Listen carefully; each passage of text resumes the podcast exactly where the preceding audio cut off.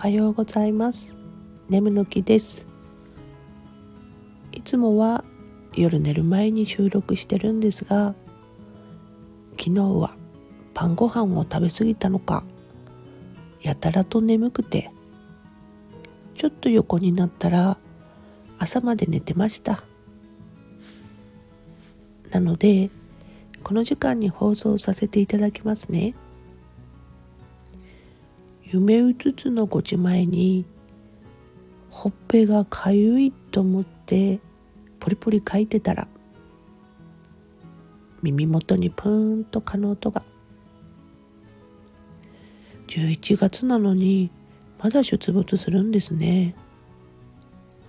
もう痒くて寝てられません。おかげで今朝は早起きできましたよ。ほっぺに老廃物が溜まってたのかな。滞ってたであろう古い血を吸ってくれてどうもありがとう。さーてそろそろ洗濯機回すかな。それではまた。